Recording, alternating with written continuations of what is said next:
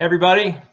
Excited to be here. Richard James, looking forward to getting started on this webcast where I'm going to show you how to develop 12 new referral sources in just 90 days without using BNI, Rotary, or other civic organizations. Now, listen, uh, I need to be clear. I have nothing against BNI or Rotary Club. I was a president of Rotary Club at one time. And in fact, I went to Rotary on my wedding honeymoon. Yeah, I know. Don't judge me. But I, you know, it was all about perfect attendance. And so I need to get my card stamped back in 1995. So listen, I, I know how these things work. I believe in them. I, I think we should do more of them, but that's not what this is about. This is about how to accomplish that goal without doing those things because uh, one, they don't work quite as well as they used to, meaning the civic organizations. And two, you should only do those things if you're doing them for the right reasons and joining them uh, for the reasons why the organization was created. Uh, looks like we had uh, just shy of 200 people register for today's event. Uh, I'm taking a look at how many we have on so far. We've got about 50 coming on live. I expect everybody to roll in a little bit after this, and that's okay. I heard from others that you can hear me. Uh, that's great. And I want to make sure that you can now uh, see my screen. So let me share my screen with you. And uh, if we can just get somebody to type in the chat for me that you can indeed share my screen, that would be much appreciated. Let's make sure you guys can see that. And I can do that, get to my chat. And there's the chat. Thank you. Yes, thank you, Francis. All right, fantastic. Okay, so uh, the goal today, uh, first of all, I've got my video on. You, you don't have to if you don't want to. Um, please don't ask me what the Chinese letters mean in the back. Um, that uh, I knew at one time, but it was 20 some years ago when I bought them when I was on a trip to China. I love them. Uh, they mean something like peace, love, and you know, work hard and you get all the things that you want out of life. But I, I can't tell you verbatim. If anybody knows what they mean, you're welcome to tell me. Um, uh, but even my contact in China, who I bought them from, is is no longer there, so I, I can't even can't even get them from him. So I got to figure that out. Anyway, I'm happy to be in my new temporary digs here. Um, I am. Uh, I got out of the closet. That sounds a little weird, but I was remodeling. Uh, one of my offices, and so I was literally back into a closet working for a little bit, and now I've gotten into my temporary space until my new office is built. So happy to be here, happy to be with you today. All right, now that I I think we're climbing, we're up to 71. So if you're just joining, um, we're, today we're talking about building referral sources. I'm going to keep going. It's two minutes after the hour. I don't want to have to do push-ups for everybody. My goal is to get you out of here in an hour. It's an hour long. Uh, sometimes I go long. i will stay on and answer questions, you know, an hour and 15 or an hour and 20. So if you have to jo- jump because you got to meet with a client or you got to head to court or whatever you got to do, no worries. I'll, I'll, get your recording of this so you can even catch the end of it if you had a bolt. Um, there's no surprises or no special gifts at the end. I'm not trying to keep you on for any particular reason other than I want you here so you can learn the system because uh, this is a teaching webinar. Um, we're not here to sell anything. Um, so we really want to show you what it is that the system, one of the systems that it is we teach around here. Um, and so let's get started. Um, so the, the first thing we need to talk about is what we're going to do today. So I'm going to do a, a three basic things. I'm going to talk to you about the truth about building referral development system um, and the reason why it's important. So we're going to talk about that a little bit because I think it's important that you understand why we do this. Um, uh, and then I'm going to go through the step-by-step guide, 10 steps to creating new referral sources in 90 days. Um, and we will uh, be able to show you, looks like somebody was able to draw on the screen. That's interesting. Hang on, let me check the settings here, make sure that I can stop that from happening. Uh, disable participants annotation. And there it is. Now we can't draw on the screen anymore. How, how about that? All right. Um, I mean, not that I mind your drawing. It was cute. It's a purple line, right? But uh, God only knows what you might write uh, if I let you just run free with it. Okay, so I'm going to teach you the 10 steps to 12 new referral uh, sources. The sources is the key word, right? So 12 new referrals, well, that's, I don't know that I could make that promise in 90 days. Getting referrals from clients uh, directly or from, from allied service professionals is not something you can like turn on and turn off. There's a lot of factors going into that. But we can develop 12 new referral sources, which is really the key. That's where leverage comes in. We're going to talk about that in a bit. And I'm going to give you the single secret. Uh, it's the most powerful kind of referral source uh, tool that you can have where they're going to, we're going to flip the switch. Instead of you going, hey, will you give me referrals? They're going to be going, man, you know, I, I, want you to tell me more about you and your firm and why I should refer to you because I think what you guys do is, is really cool and I think you've got it going on. So we're going to talk about how you sep- separate yourself and set yourself aside. It's inside that 10 steps. Now, the reason why we do all of this um, is for one fundamental reason, okay? And that's because I'm trying to put you on the path to freedom.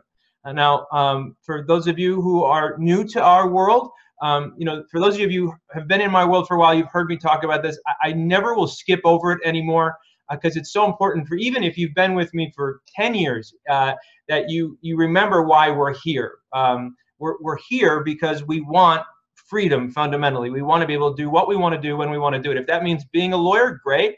If that means being the entrepreneur, great. If that means, you know, doing something outside of your practice, building another business or relaxing on a beach while your business is run by somebody else, that's fine too. But we really have to define the reason why we're here. So this this idea is that it, we go from chaos uh, all the way through freedom. And so you can see on this slide there is a, a, a timeline that says now to three years from now. And generally speaking, when I find that attorneys that I'm working with start to understand how to put systems in their practice, they go from the desire to do it to actually doing it, and they start to see traction. It takes about three years unless they're just doing rapid implementation. Uh, and so they start off in this world with chaos where they're oftentimes in debt, uh, they're working seven days a week, um, they've got no time, they've got no money, and they've got no plan. Uh, they can't get home in time for dinner. They can't take vacation off their cell phone or laptop. They don't make the money they earn. I saw an attorney we met with the other day uh, was making less than the poverty level. Um, that's that's terrible. I mean, I maybe they, they and by the way, they weren't in pro bono work, uh, doing it for free, seeing uh, law as clergy. And not saying there's anything wrong with that, but that was not what they were doing. They were trying to run a business, but they they were earning less than what the poverty level was is. And so that's that's a shame, but it does happen, and we find attorneys are in chaos often. Um, we also find that they move from chaos to what we call insanity. Insanity means that you know you're doing the same thing over and over again and expecting different results. They're living month to month. Nothing ever really changes. Uh, they work six days a week just to stay ahead and keep their head above water. Uh, and they really don't have any profit. You know, whatever profit the business has is what they take from the business. Oftentimes, it's much less than they should be earning and they're not running their law firm as a business. They're running their law firm you know as a job. They they they got a business to have a job where they are now self-employed. What's interesting is i find as i meet with young attorneys and i was in a i was in a classroom uh, helping teach not too long ago and i asked them to raise their hand if they thought of themselves as entrepreneurs and only one did. And then I asked all of the young students to raise their hand if they believed that um, they wanted to go into practice right away after law school, and only one raised their hand. And then I said, Well, of you, how many believe at some point in your career you'll actually be in your own practice? Like you'll have to go out and work for somebody, but then you're going to go hang your own shingle. And 100% of the hands went up. So while none of them have the perception of entrepreneurship when they walked into law school, or even when they were walking out of law school, they all assumed at some point they were going to have to go open their own practice, but they, they don't really know what that looks like. Uh, we find that if you do nothing, you get the same change. Uh, you'll have the same life kind of five years from now that you have right now. Um, but if you start to make really good quality changes in your firm, you end up with uh, a healthy firm that has staff that's running your business and you can work five days a week and get home in time for dinner and take vacations and, and have your weekends and you have profit. There's actually profit in the business.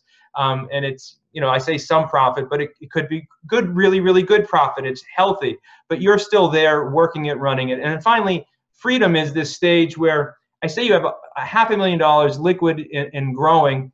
The number of half a million dollars isn't really relevant to the point of like retiring because if you know anything about finances, you can't retire in a half million dollars and like not do anything else or not rely on anything else. Typically, uh, even at a five percent uh, drawdown with some interest, you're you're gonna you're to have $25,000 a year. Most people can't live the life they want to live on that, certainly in their 40s or 50s or early 60s. Um, and then you work three days a week, um, and that's because you want to, and you're working on your business, not necessarily in your business. Uh, and if you want to be the lawyer, you do it because that's what you're passionate about. That's why you got into law, and you, you do it because you want to.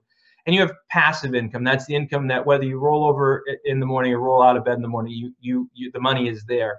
And again, that takes about three solid years of you know banging away at it really working hard knowing the systems that we teach and implementing it. But but i have seen it happen in as little as a year. Um, and and so part of this some people have a phenomenon where they just like really blast off uh, and and they they just take off and they quickly go from chaos uh, to freedom. So that's the reason why we're here. Um, francis i see you saying that's still you. I know but we're going to turn that around. That's the goal so we're going to talk about one more system today to help you turn that around. All right, so let's keep going. Um, so, you know, for those of you who don't know me or you're really new around here, um, why should you listen to what I have to say? Um, and I apologize for the squiggly line here. I just can't get rid of it. So it, that's just what it is, and I'm not going to stop the, the bus to try to figure it out. We're just going to roll with the squiggly line.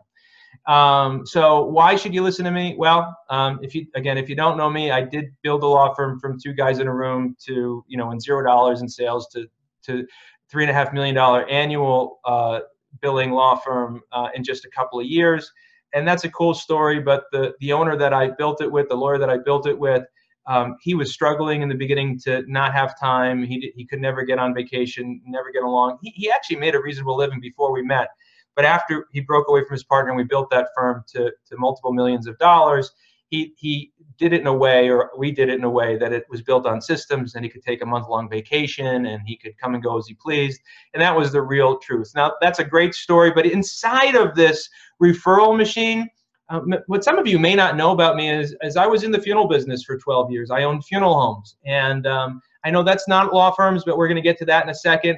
But know that, you know, I couldn't really hang a sign on the side of the building said buy one, get one free and get any real results. And so I had to build my business by referrals. And so uh, I would tell you that I, as a young man at, at age 20, 22, 23, 24, 25, I was, you know, the president of every civic organization and church group. And, and I would tell you that I probably did it for the wrong reasons, not the right reasons. Because as a young man, I don't know that I was really that passionate about the causes that they were there for, although I did really get behind Rotary um, at one point. And, and so I had to build referrals kneecap to kneecap, and I had to develop a better way of doing it because I was on call 24 hours a day, seven days a week. My life was not my own. My business was definitely in chaos back then. I made a lot of money, but I was in chaos from a perspective of my time. Um, and I wasn't in debt, um, and we did do well, but we time I did not have, and I did not have any freedom of time. So I had to figure out a system on how to do that. But one of the best reasons, one of the best testimonials that I think that I can that can tell you why you should listen to me is, you know, Tom McBride. And I think I love Tom's story because um, Tom is from Alexandria, Louisiana. He's been in business for more than 20 years, so he knows what's going on. And uh, what I love about Tom's story uh, is that from Alexandria, Louisiana, if you don't know this about it, there's only 47,000 people in that town. I looked it up today just to make sure I got my numbers right. About 47, just shy of 48,000 people in that town. And I get people tell me all the time, attorneys come to us all the time and go, well, this is all great, but it's not going to work in our town because, you know, our town is small or um, you wouldn't understand. I've got to be a general practitioner just to keep it going in our town. We've got less than 100,000 people. That's great when in Phoenix, where you built your firm, because you know there's four million people there, and uh, and it's just not true, right? You can do this in a small town, and I think at the time. Uh, Tom says he, he at this point when he gave us this testimonial, he captured an additional 11% of the market. So I want to be clear, an additional 11% of the market, like Tom had, I think, 40% of the market. Let me give you a round guesstimate. And, and after we were working together, he had like 51% of the market. So you really can capture a high percentage of your market, even if you're in a small town. It, it, using these systems, it is possible. And Tom was already, by the way, on television. He had good lead generation systems. I think we taught him a thing or two about lead conversion for sure. But he took the referral development program and all of the things I teach about the referral development program and put it into play. I'm picking one of those systems out today to teach you because I couldn't possibly teach you all of the referral development program in an hour but I'm going to teach you one of these things today. Um, and so, and, and uh, let's see, I see Billy King said, that's what I thought. My town is small and poor. Yeah, I, I listen, I get, I get it, guys and gals. Um, you're you're wondering why you know you uh, oh I got a quote I got a, a tip from somebody close the annotation tool anytime by clicking the X in the annotation toolbar all right thanks Zoom expert let's see annotation toolbar yeah it's not gonna let me I'm not gonna delay I appreciate the heads up uh, for that, but I'm going to just keep moving because I want to make sure that I get through it on time. Anyway, if you're in a small town, don't think you this isn't for you. It is for you, absolutely. If you're in a large town, this is for you. The system I'm going to give you today can work regardless of where you are, um, and it's probably much more um, in line with what you were taught in law school. So the system's going to feel a little bit familiar, but I'm going to give you a twist on it that's going to really show you how to 10x everything. All right, so right now, if you're one of those people thinking, yeah, well, I, I, my town is small, or man, you just don't understand my staff, or man, Richard, if you knew my practice area, you'd know this wasn't going to work. I just I need you to put aside all disbelief and genuine distrust of all things good to be too good to be true. I work with been working with lawyers for a decade now. Um, I can tell you I know that you've been trained to think a certain way about certain things. I get it. I'm not criticizing you, but just for this next 40 minutes or whatever, put aside and momentarily suspend all disbelief. Um, and I, I want to just know that you're willing to do that for me. So if you wouldn't mind just in the chat there, let me know, yes, I'm willing to do that for today. Yes, cool. Thank you. Um, good. Thank you, thank you, thank you. All right, so we're gonna start the same way we always start. Now here's what I'm gonna try to do. I'm gonna try to go in and I'm going to, um, let's see if I can't manage this. And I'm gonna turn my mic off and then I'm gonna, I'm gonna have us, we're gonna, we're gonna repeat after me, right? We're gonna take an oath. And so we're gonna do it together. And because I'm using Zoom, I feel comfortable I can do this. We're gonna repeat after me. Uh, my business, is not different from yours.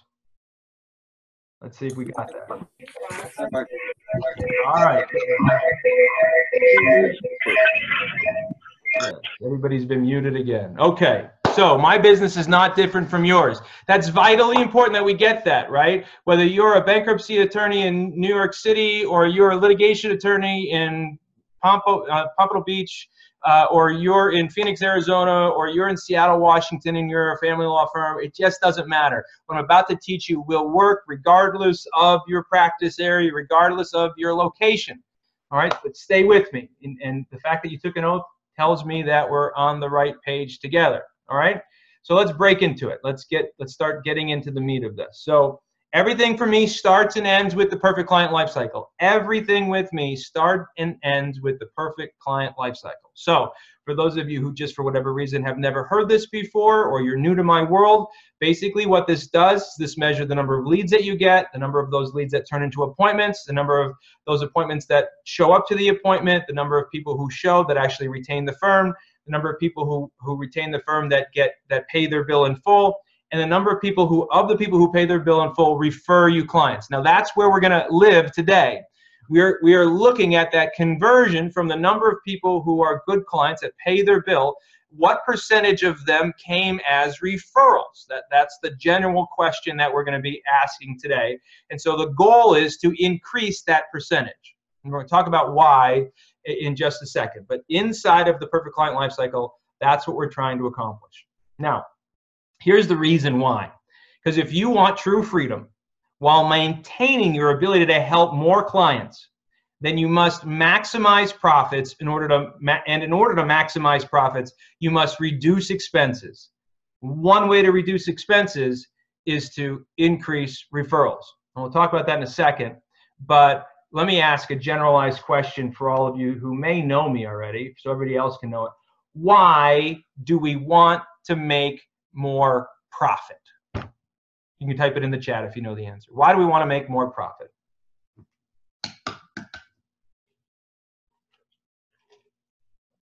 Thank you, Michael Doyle. To help more people. That's it.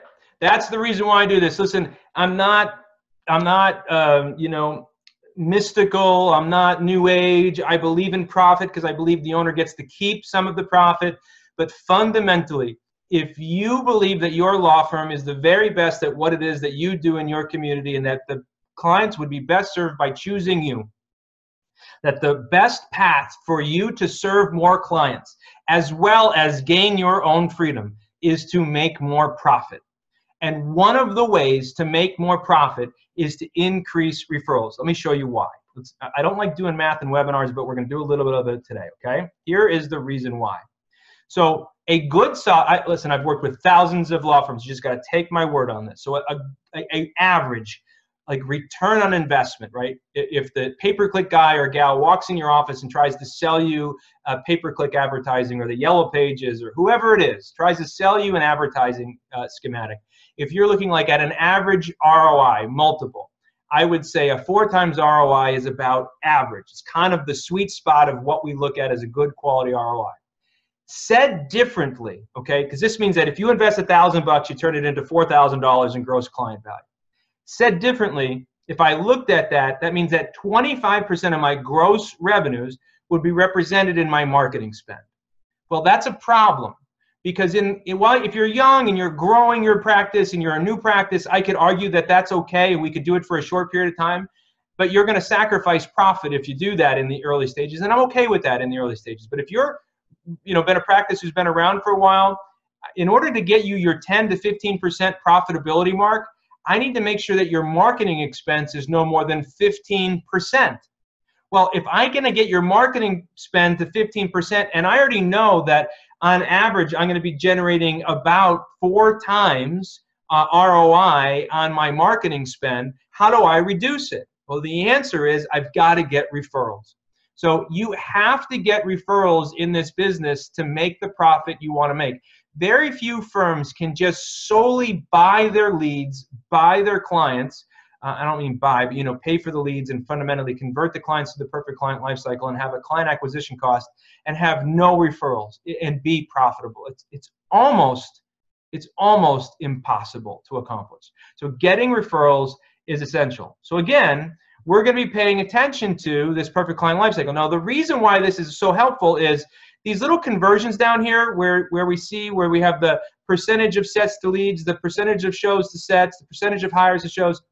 Every one of these little percentages is affected by referrals. So referrals will increase the number of leads that schedule an appointment. They will increase the number of appointments that show. They will increase the number of uh, shows that will hire. They will increase numbers that hire that pay their bill. And they referring clients or people who referred to you by somebody else tend to be good referral sources. So this is why we want to look at referrals because it just increases the entire process. Now, about 22 minutes through. So I've got, let me take a look. My gosh, we're up to over 100 people.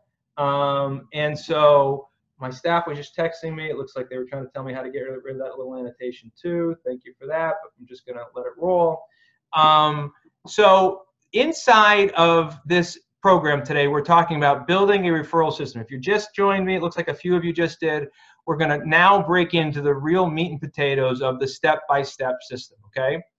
Now, what's important about this is I'm to teach you a system, and I think it, I think an important warning needs to go out because there's a lot of thought leaders inside the legal space that seem to uh, make it seem like what they're teaching you they invented. I think that that would be that's wrong.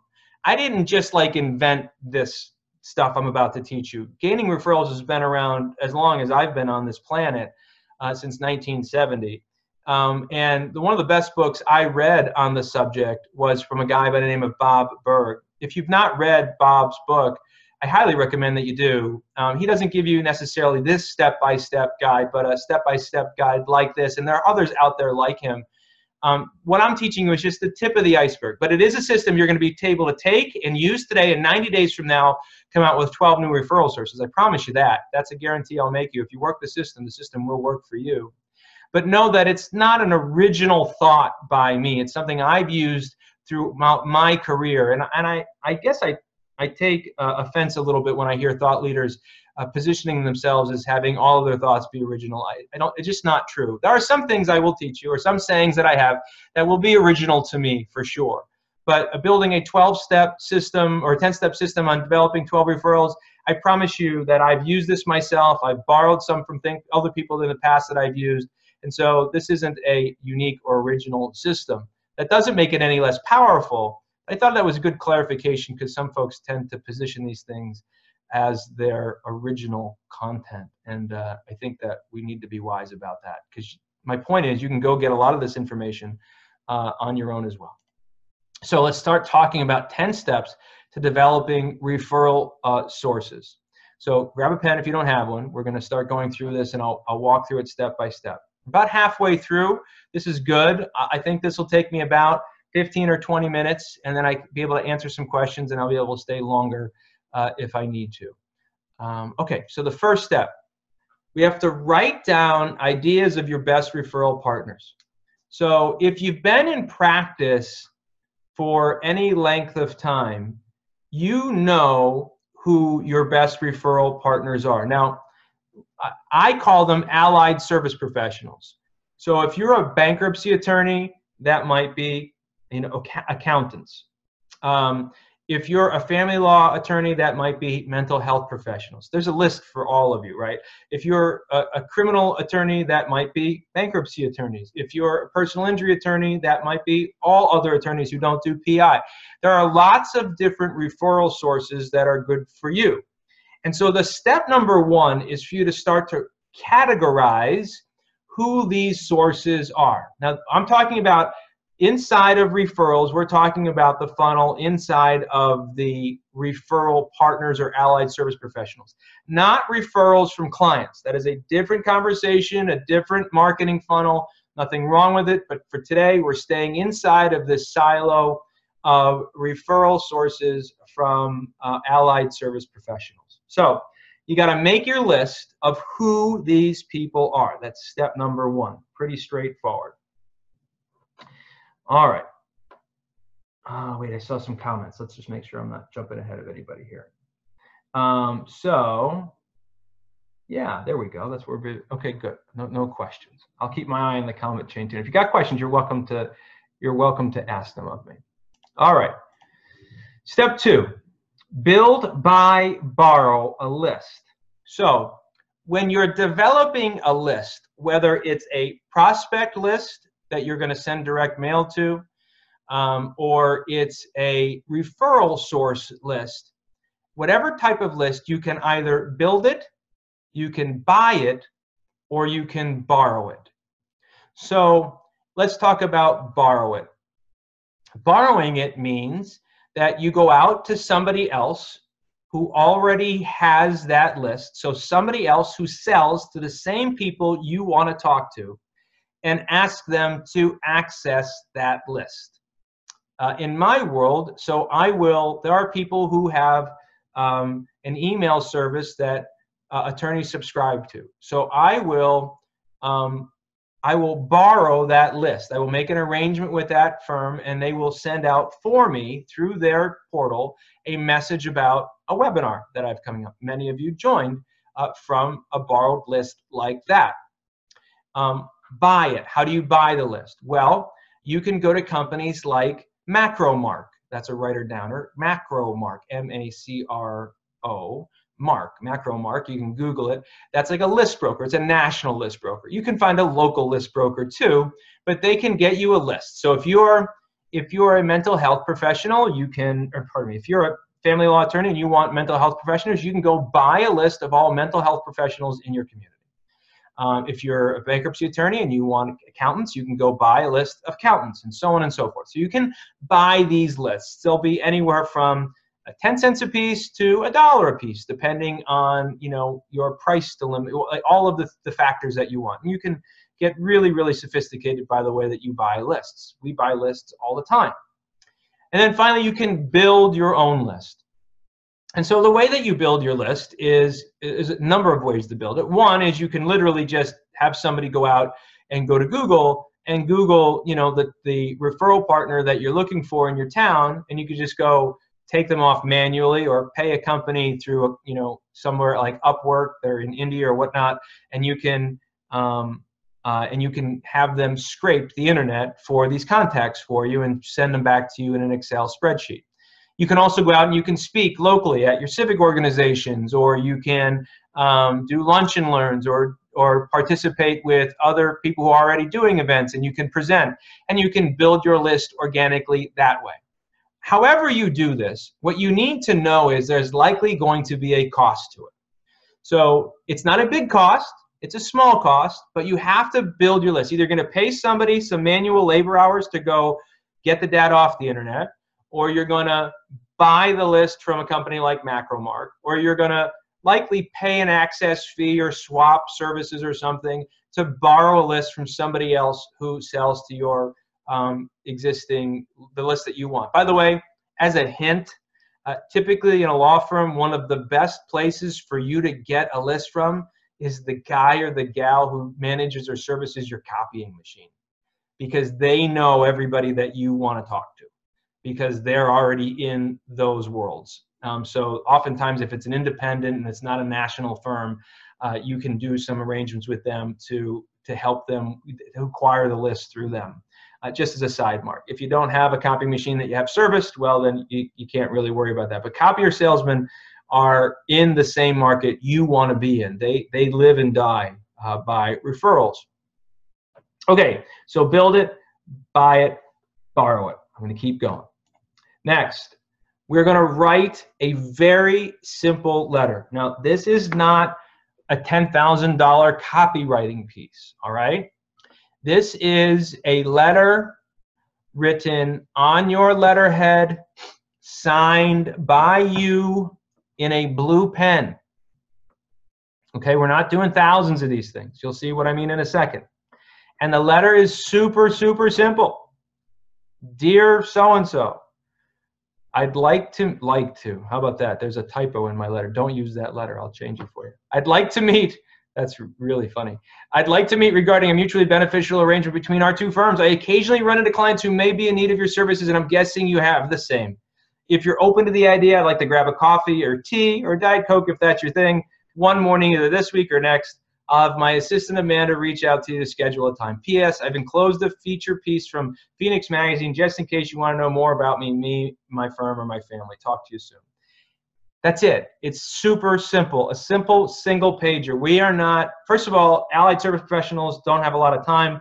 They don't oftentimes like lengthy pieces. It's coming from you in a professional manner. It has to have that same feel make sure there's no typos in it. My wife is going to shoot me because there's a typo in this. She's going to be like, she's going to say, why didn't you use Grammarly? That's because I typed too fast. Sorry. But I literally typed it. It's a good point though. I literally typed this in like, I don't know, a minute and a half or two minutes. Um, just, you know, when I was putting the webinar together for you, this is it. It's just a simple letter, nothing complicated. Um, the key pieces to the letter I would tell you is I'll have my assistant Amanda reach out to you to schedule a time. We'll talk about that in a second. And also, I would say uh, the secondary piece is the PS. First of all, always have a PS, regardless of what the PS is. Always have a PS because people read them. It's the second most read piece in any uh, letter. But you'll notice I said the Phoenix Magazine. Um, if you have a piece that talks about you, uh, if you've done a you know a vanity piece of some kind that has stories about you or your family or your firm, uh, it's a really good piece to include in there to give a little credibility as to who you are. I mean, they're going to Google you, they're going to look you up um, if there's any interest at all, but you know, do some of the heavy lifting for them if, if you have it. It's just a nice way to add some credibility, and it won't add any weight to the envelope. A couple other tips. Make sure whoever's doing this for you hand writes the envelopes. Don't put them through a postage meter and, and through a printer just handwrite the envelopes. You'll see in a minute we're not sending a bunch of these at once. Secondly, um, use a live stamp. So I want you to use an envelope with your kind of indicia or letterhead or whatever on it. I don't want you to send it blind. I want it to say from your law firm. I want you to have a live stamp on it, like not a postage meter, and I want it to be handwritten because you're sending it to allied service professionals, you, you, likely in your state won't have to put advertising material on it. And because you're not trying to solicit them, you, again, you likely won't have to put advertising material on it. But you should make sure um, that you have uh, this personalized feel because it will get opened more likely. That's the first game. The other thing I think it's important for me to mention is while this is a system and it's about referrals, you'll notice as we go through this, there are some sales tactics that we're talking about or marketing tactics that I'm talking about. I, am not ashamed of those things. They work. Um, and so I'm telling you them as I go through here because, you know, why, why should you, you know, not know about the little secrets that make a difference? It's not being deceitful in any way. It's just using the tools that will help you maximize the number of envelopes that are open, which is really how we're measuring it. All right, step four. Um, what should you include in your letter if you don't? Okay, so Jeffrey Van Dorn, what should you include in your letter if you don't have a feature piece? Um, well, first of all, I would argue, I would, I would, um, if nothing else, it would almost be like a Christmas letter, right?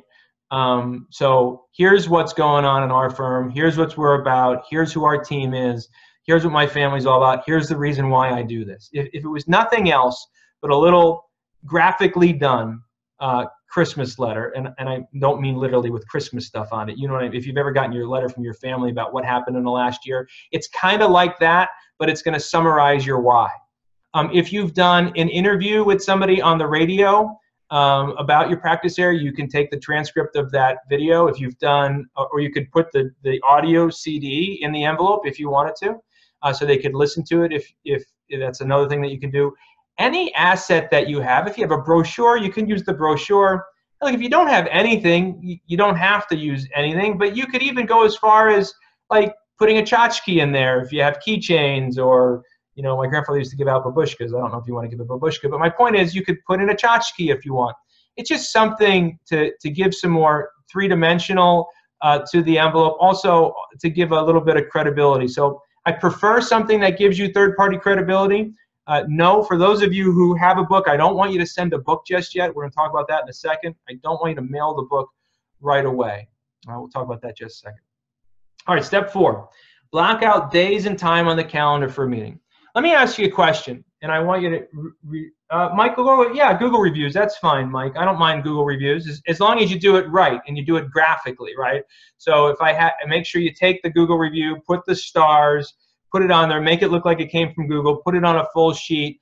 Um, and and yeah, I, I love Google reviews or testimonials for sure. Um, you know, uh, but again, I wouldn't I wouldn't do that alone. I'd probably put Google reviews on one side, and I'd put like a about us or as I said, the Christmas letter or whatever that that piece that kind of talks about the firm and what we do and what our staff is all about. And if you have a dog in the office, you know, the name of the dog and all that stuff. A more personalized piece because this is supposed to be a one-on-one interaction. It's it's a very personalized relationship we're about to try to build.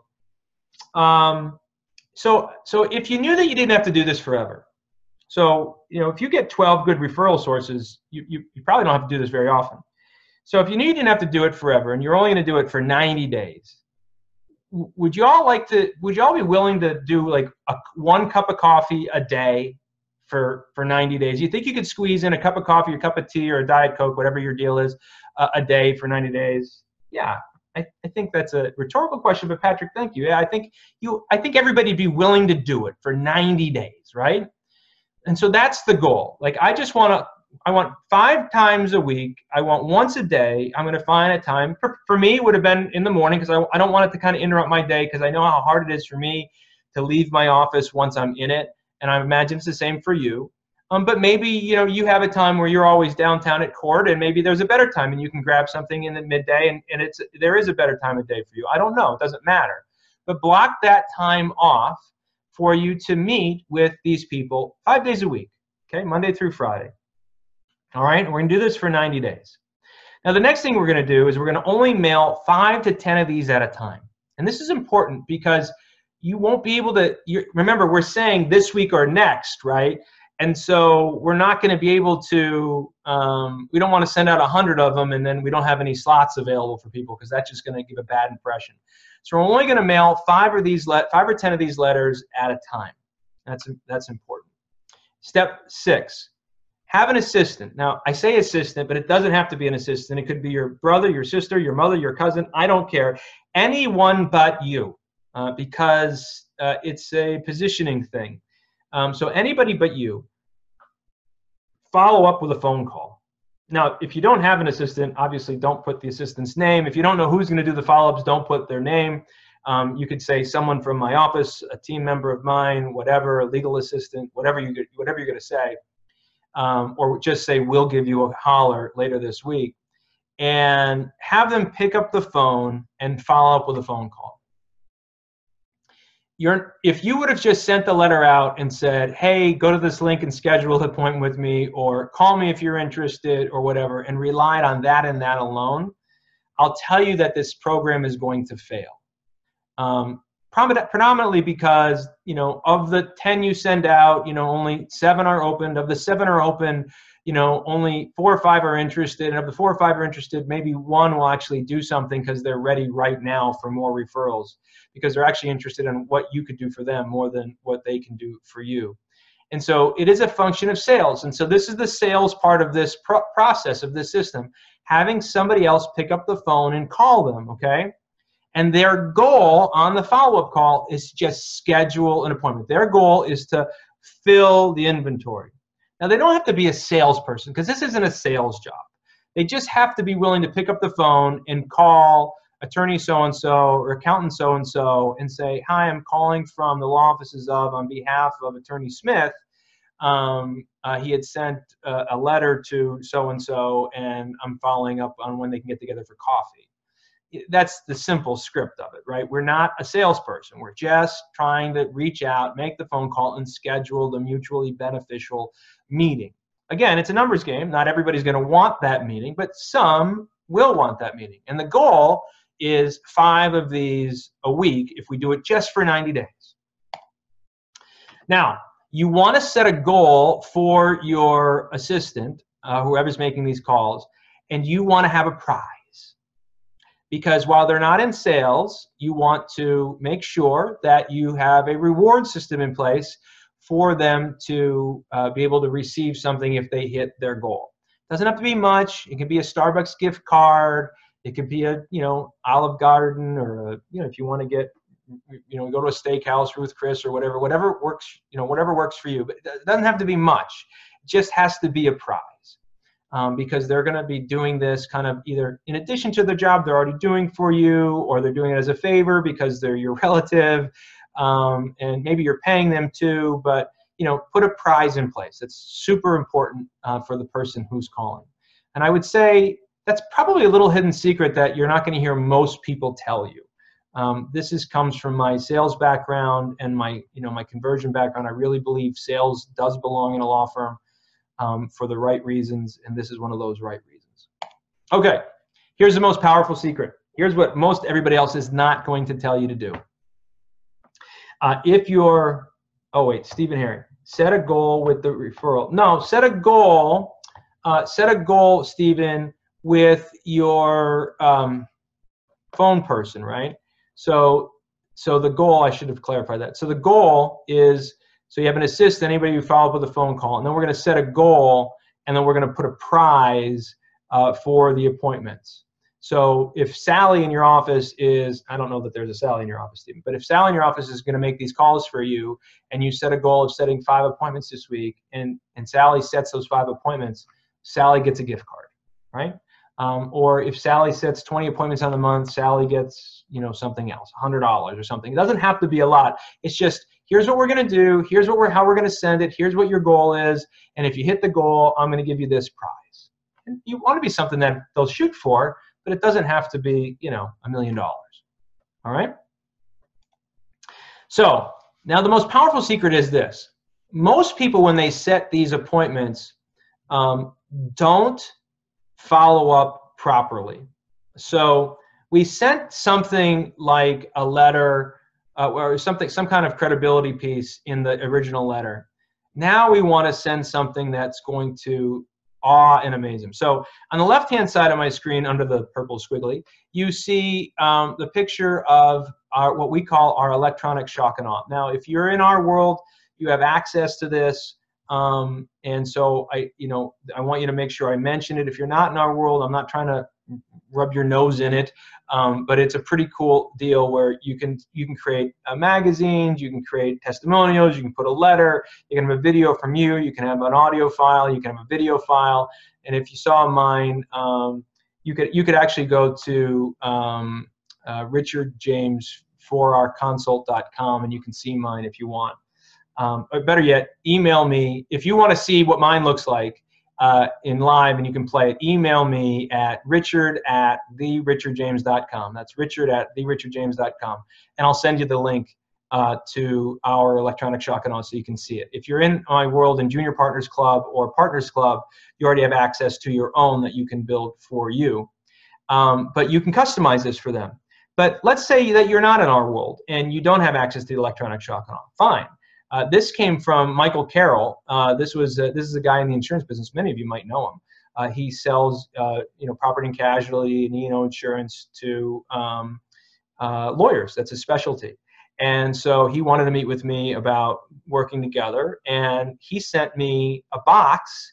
And when I opened the box, a helium balloon floated out of it. And that was attached to a bag of popcorn. And underneath that was a big old cool customized handwritten envelope uh, that had all sorts of copy doodles on it. There was a copy of his book in there, and there was a sales letter in there, and all sorts of stuff that was building up to our meeting. This was before we had our meeting, right? And so it, he really positioned himself instantly as somebody that I wanted to talk to um, because he arrived like nobody else. Now, do you have to get as sexy with a box with a balloon in it? No, you don't. Um, but could you? Sure, you could. Um, but you could just simply use a uh, go to uline.com and get a, sh- a shiny silver envelope and uh, you could stick your book in it with a cover letter saying, hey, before we met, uh, or hey, thanks for meeting me for coffee. I wanted to get this in your hands. Now, the reality is, some people, the first thing lawyers are going to say to me, or first thing many lawyers say to me is, well, what about if I schedule the appointment, you know, for tomorrow for coffee? Should I still send out the package?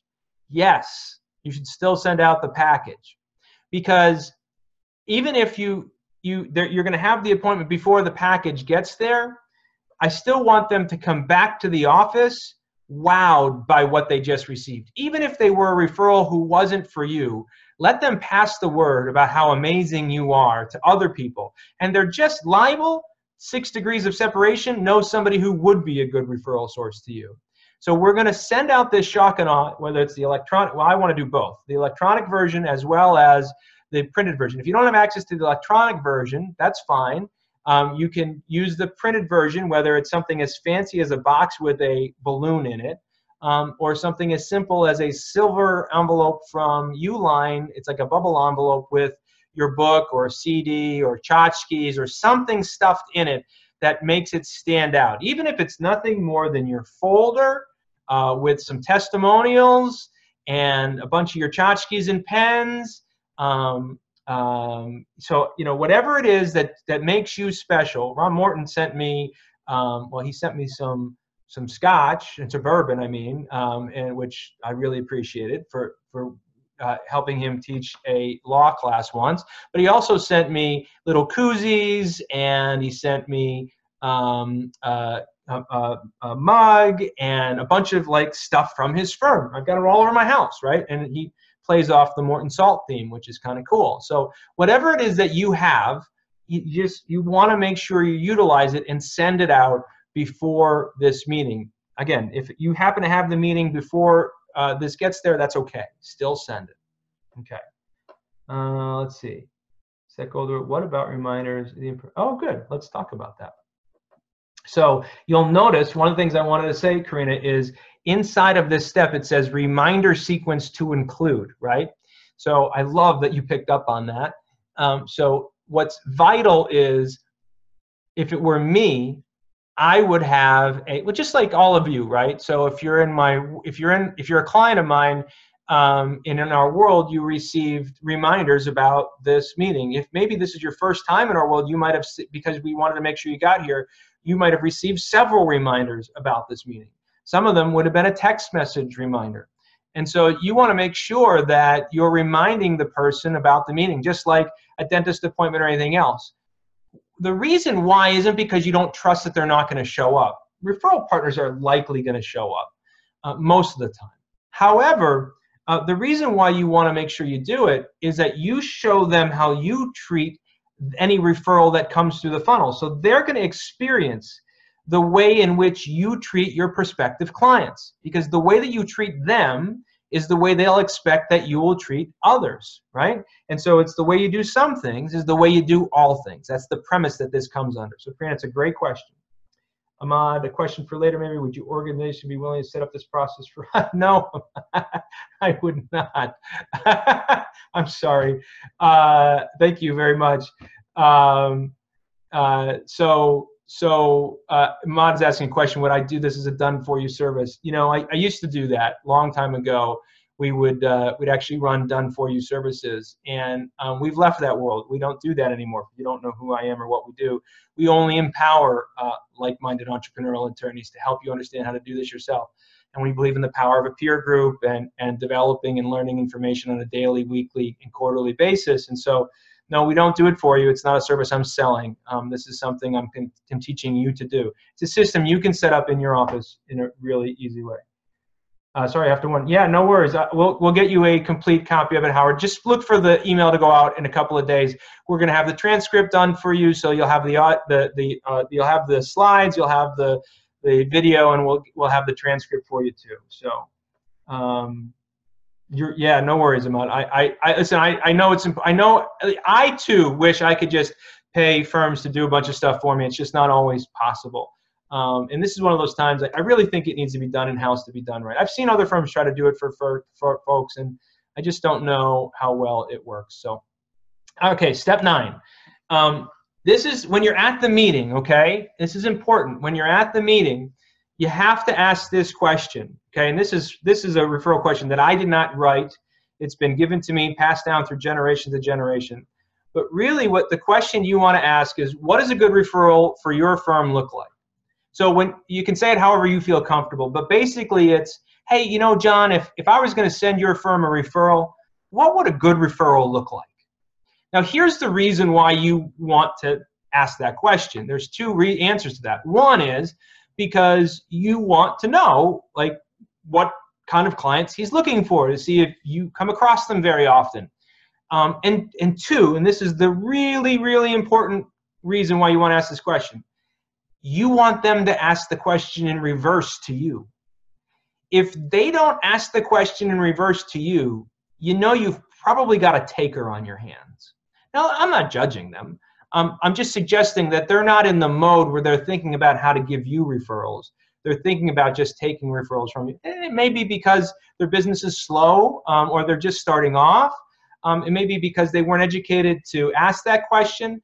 Um, I wouldn't I, you know, if they don't ask it, I, I, w- I have been in these meetings where I have said, you know, after uh, some time went by and they didn't ask me the question, I've said, hey, w- w- would it be interesting to you to know what a good referral looks like for me? And uh, and I see how they react. Um, but just know that if they don't ask that question in return, it's it's a red flag. Um, and that goes to the numbers game we're going to talk about in in just a minute here. Okay, so let's go to step number ten. Um, I'm glad you like the transcript, Karina. I, I agree. I, I can read faster than I can watch. I watch all my, listen to all my podcasts on two times speed. I watch all the videos for education on two times speed.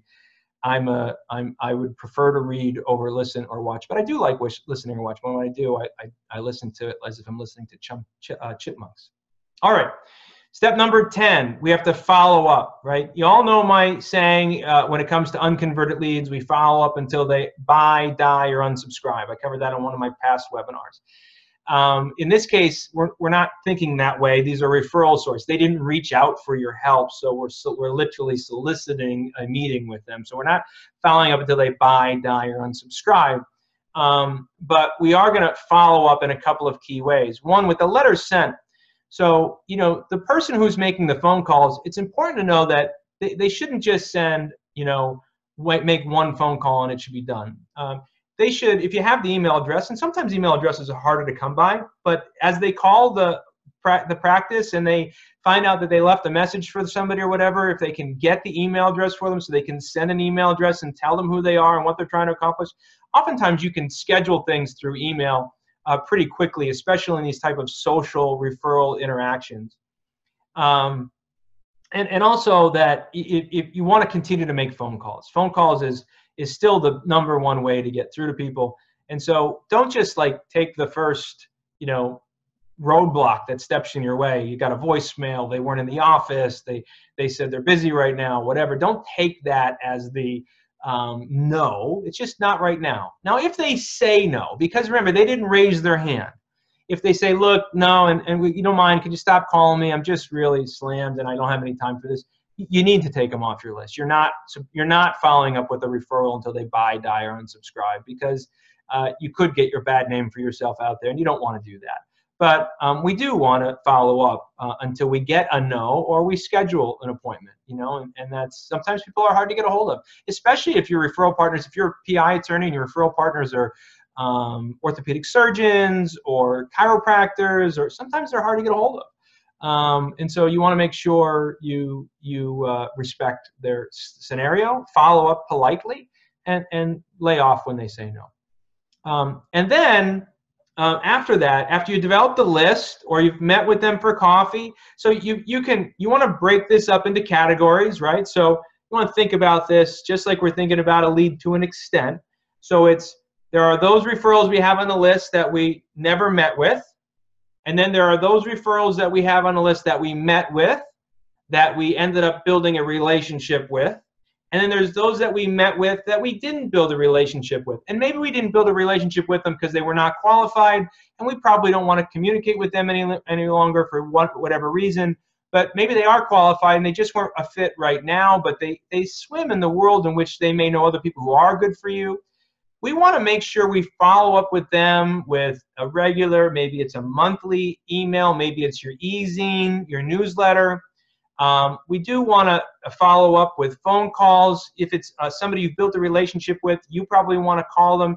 Yeah, you, I would suggest you swap text messages every now and then, friend them on Facebook through social media. You know, build a relationship. All the things. If you find somebody you want to build a relationship with, build a relationship with them. That's the point. We're not making friends you're going to have to go have go Friday night dinners with. You probably don't have time for more friends as it is, but you do want to build a relationship with them. So let's build that relationship. But if there are people who you didn't uh, build a relationship with, or they are on your list and you couldn't schedule a call with yet, listen, put them on your newsletter list, right?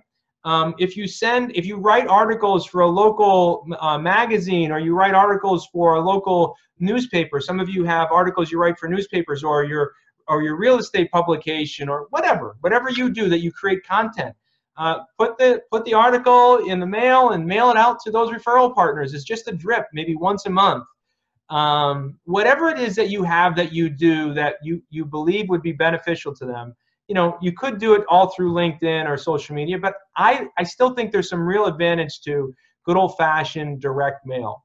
So you're you're building this universe of this list. You're bifurcating the list into had coffee, didn't have coffee, and then from the had coffee, you're bifurcating that further into built a relationship, didn't build a relationship, and we're building ways to follow up afterwards. Um, I think a lot of people you'll hear talk about this idea of follow up um, I, uh, but I, I don't think a lot of people actually do it. Um, and this is where a good quality marketing system comes into place. We're, we're going to talk about that on another webinar. Okay, so that's the 10 step series. Okay, Michael Packard. I'm a PI attorney, and my deal referral sources likely already have other PI lawyers they refer to. That's okay.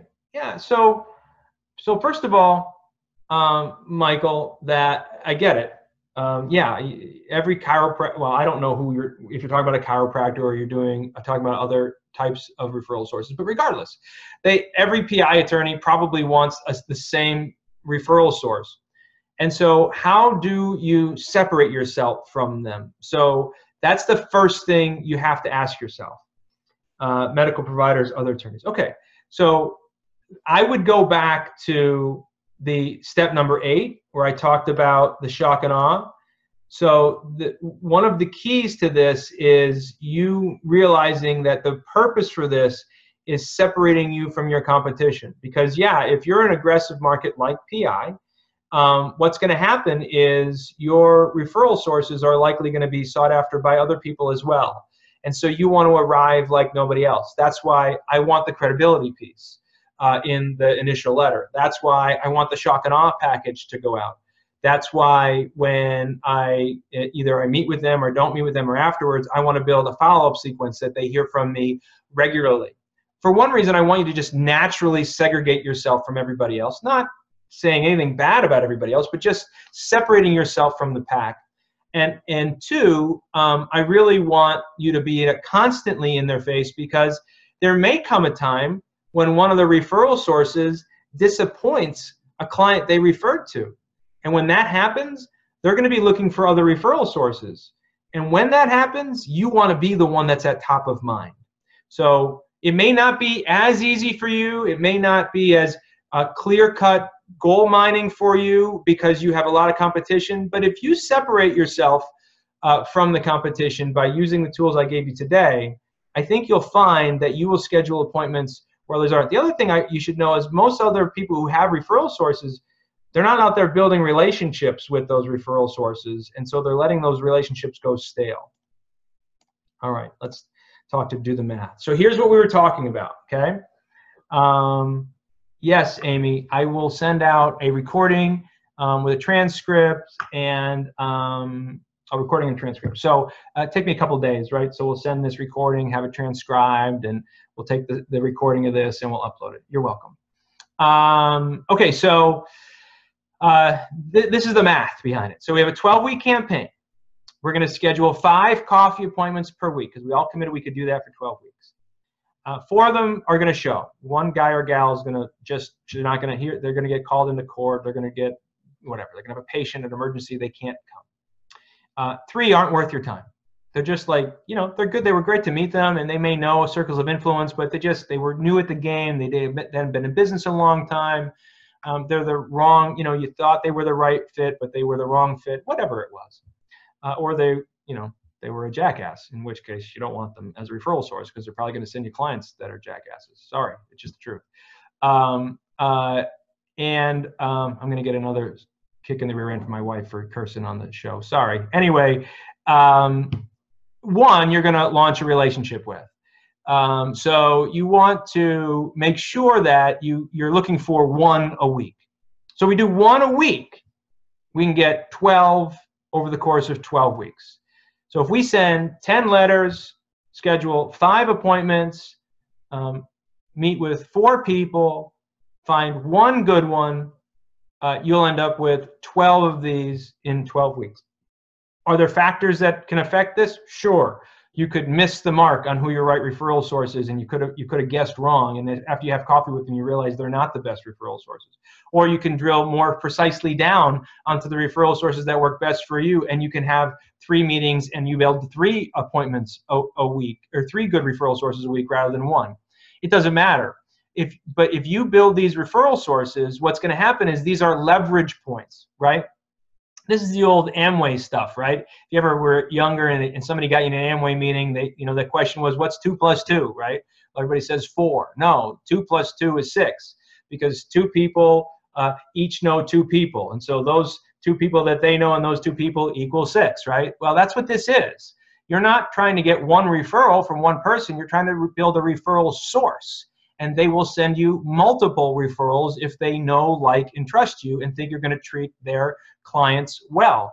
That's why you micromanage the experience with them, just like you micromanage the experience um, with your uh, clients or your prospects.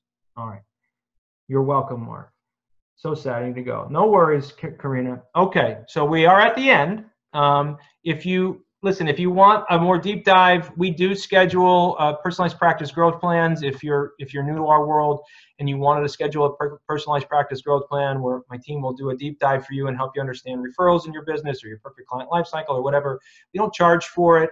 We usually schedule it for 20 minutes, but I tell you to block out an hour because if you've got lots of questions, we'll have lots of answers. Um, and you can do that at therichardjames.com forward slash ppgp. That's therichardjames.com forward slash ppgp. If you have questions, um, I'm here to answer them. Otherwise, it's three minutes after the hour, uh, and I can end at any time. Um, so I, I, hope you hope this you found this helpful. If you want new referral sources, this certainly is a system that will work for you if you're willing to work the system. You're welcome, Amy. You're welcome, Michael. Okay, so uh, no questions. I'm going to give it a go on once, go on twice, go on three times. If you have any questions. All right, folks, my name is Richard James. I love building your practice better one system at a time. Oh, what about the book question? Daryl, oh, what about the book question you asked? Hang on, Christopher. Maybe it went so fast I missed it. So let's see. Let me get it up. Hang on. Christopher, Christopher, Christopher.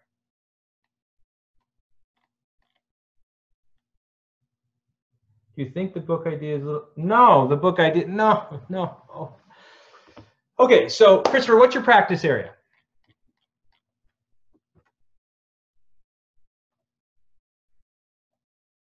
It was nice seeing you too, Mark. Personal injury and criminal defense. Yeah. So, Christopher, um, how many times will you, let's say uh, the average client, how many times will you serve the average client in, in your personal injury or your criminal defense? On average, you serve them once or do you serve them multiple times? Of all the clients you've ever served, you serve on average once or multiple times?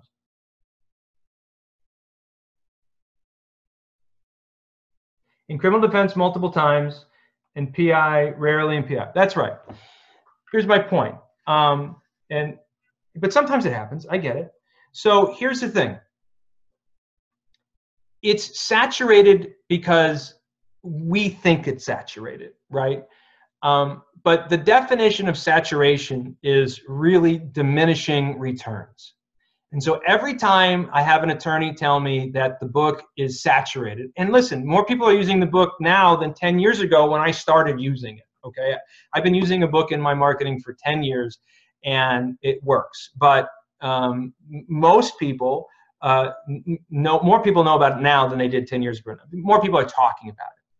But the definition of saturated is diminishing return. So if I'm using the book in my marketing, and I notice that the um, amount of returns that I was, re- I was receiving now as compared to the returns I was receiving like a year ago is going down, well, maybe I'm seeing diminishing returns in the book is being saturated. But what I find is the saturation is typically in us. So, me personally, like I've had the same video running for a conversion tool for me for uh, almost a decade.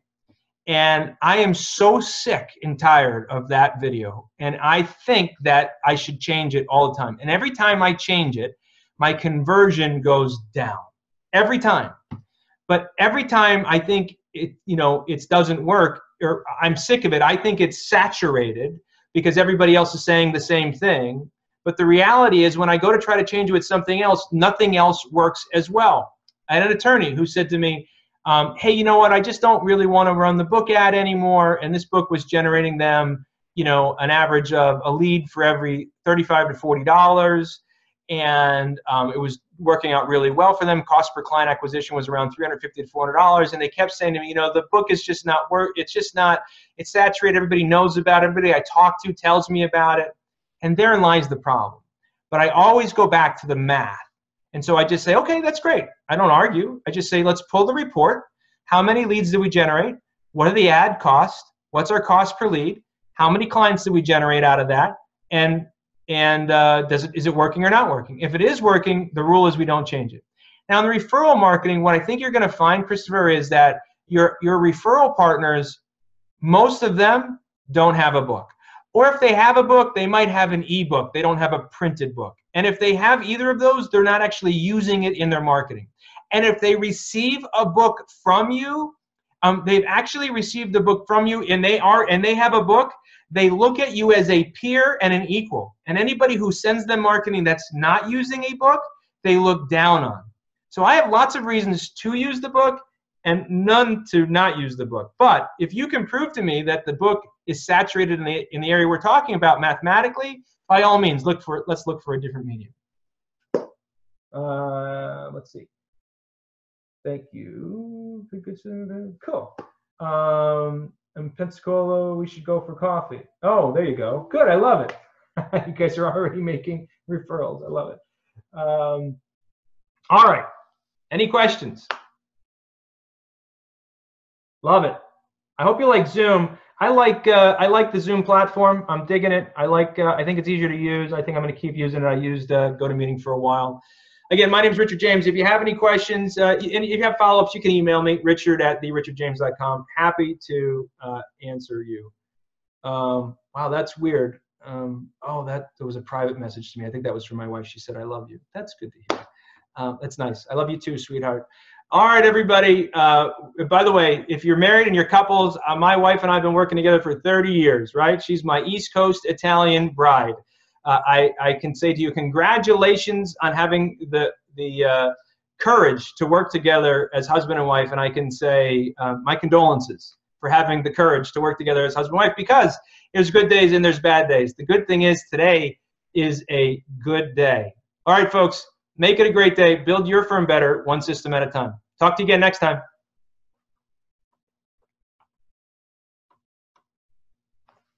You're welcome, David.